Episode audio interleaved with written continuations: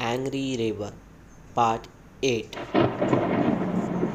The hut was already surrounded by water. The hens had not bothered to leave the hut. They were probably perched on the cot now.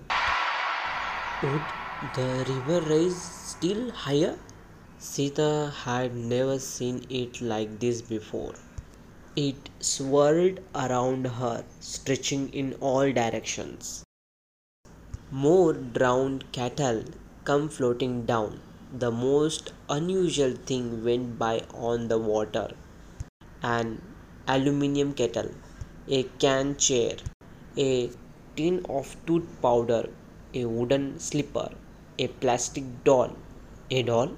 With a sinking feeling, Sita remembered Mamta. Poor Mamta. She had been left behind in the hut. The water were higher now, the island fast disappearing. Something come floating out of the hut. It was an empty kerosene tin with one of the hens perched on top.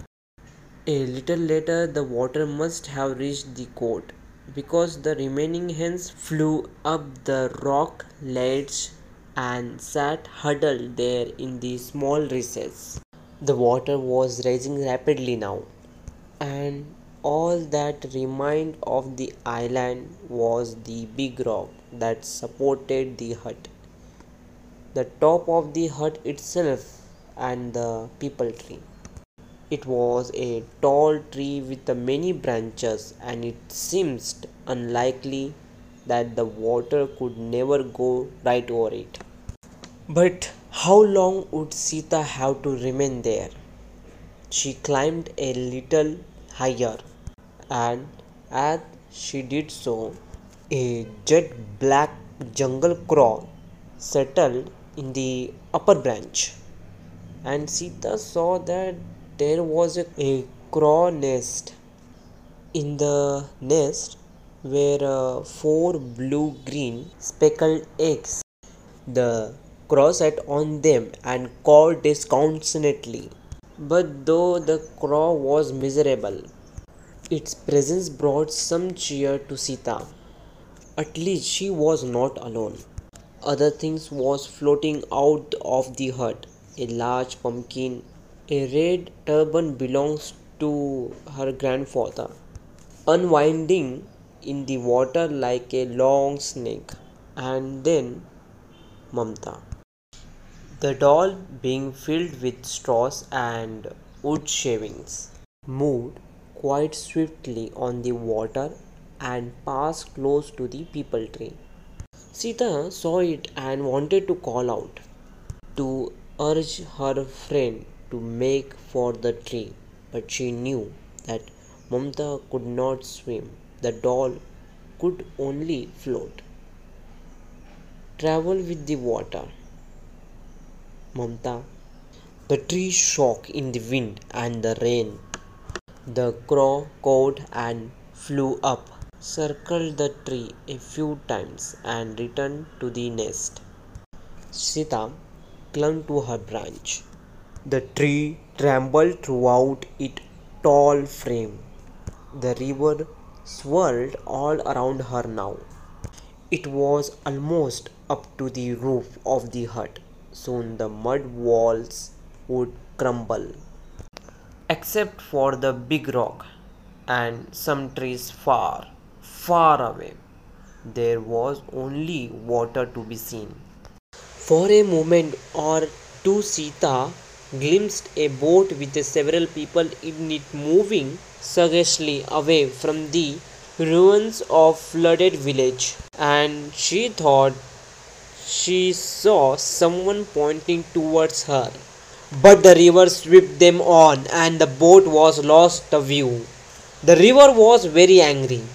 It was like a wild beast. The tall old peepal tree groaned. Its long winding roots clung tenaciously to the earth from which the tree had sprung many, many years ago.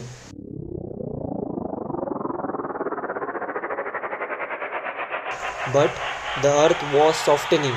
The stones were being washed away. The roots of the tree were rapidly losing their hold. The crow kept flying up and circling the tree, reluctant to settle in the earth, reluctant to fly away. Sita's wet cotton dress clung to her thin body.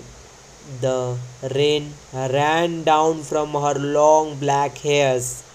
It poured from every leaf of the tree. The crow too was drenched and groggy. The tree grunted and moved again with a flurry of its beautiful leaves and surge of mud from below. The tree left its place in the earth and tilting moved slowly forward turning a little from the side to side, dragging its roots along the ground. Then the tree moved into the main current of the river and went a little faster, swinging Sita from side to side. Her feet were in the water, but she clung to her branch. The branches swayed, but Sita did not lose her grip. The water was very close now, Sita was frightened. The crow kept flying around the tree. The bird was in the terrible rage. The nest was still in the branches, but not for long. The tree lurched and twisted slightly to the one side, and the nest fell into the water. Sita saw the eggs go one by one. The crow swooped low over the water, but there was nothing it could do. In a few moments, the nest had disappeared. The bird followed the tree about 50 yards. Then, flapping its wings, it rose high into the air and flew across the river until it was out of sight. Sita was alone once more, but there was no time for feeling lonely. Everything was in the motion. Any moment, thought Sita, the tree will turn right over and I will be in the water. In the distance, she saw a flooded village and people in flat boomed boats, but they were very far away. Because of its great size, the tree did not move very swiftly on the river. At one place where there was bend in the river, the tree struck a sandbank and was still. Sita felt very tired. Her arms were aching and she was no longer upright. With the tree almost on its side, she had to cling to her branches to avoid falling off.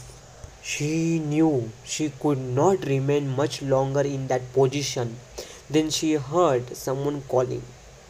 Craning her neck to look upriver, she a small boat coming directly towards her. The boat approached the tree. There was a boy in the boat who held on to one of the branches to steady himself, giving his free hand to Sita. She grasped it and slipped into the boat beside him. The boy placed his bare foot against the tree trunk and pushed away. The little boat moved swiftly down the river.